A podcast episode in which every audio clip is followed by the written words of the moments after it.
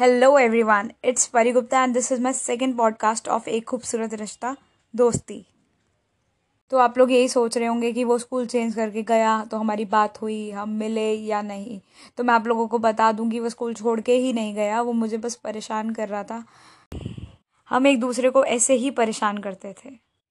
तो ये दोस्ती का सफ़र ऐसे ही चलता रहा। एक दूसरे का लंच खाने वाले दोस्त अब एक दूसरे का प्रोजेक्ट बनाने लगे थे। हमारा लोगों को परेशान करना अपनी शरारत से अब यही काम हो गया था। एक दूसरे का रूठना, मनाना अब यही आम हो गया था। स्कूल के पास एक जगह हुआ करती थी, जिसे हम अड्डा बुलाते थे। हम और हमारे दोस्त अक्सर वहाँ बैठ के बातें किया करते थे।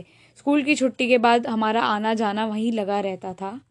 अब तो महीने बीत जाते हैं, जाना ही नहीं होता। अब हम सब ट्वेल्थ में आ चुके थे। अपनी पढ़ाइयों को लेकर बहुत सीरियस हो चुके थे। उस टाइम हमें एक शब्द से बहुत डर लगता था। वो है ट्वेल्थ बोर्ड एग्ज़ाम्स। और लगे भी क्यों ना? स्कूल लाइफ का रिज़ल्ट तो वो एग्ज़ाम ही बताता है ना? नहीं सोचा था, आज जिनके साथ बैठ के वो अपने दिल के राज खोलते हैं, कल उनसे मुलाकात भी होगी या नहीं होगी? कल उनको देख भी पाएँगे या नहीं देख पाएँगे? या सिर्फ़ स्कूल की फ़ोटो में ही देख पाएँगे? बट अब हम सब ट्वेल्थ के वाइवा और प्रैक्टिकल्स की तैयारी में लग गए थे।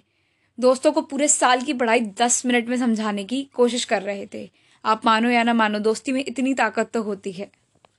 बोर्ड एग्ज़ाम्स दिन पे दिन करीब आ रहे थे, सब अपनी रिविजन्स में लग गए थे। वैसे मुझे पता था मेरा दोस्त और मेरी दोस्ती सच्ची है बट अब जो हुआ, उससे विश्वास भी हो गया।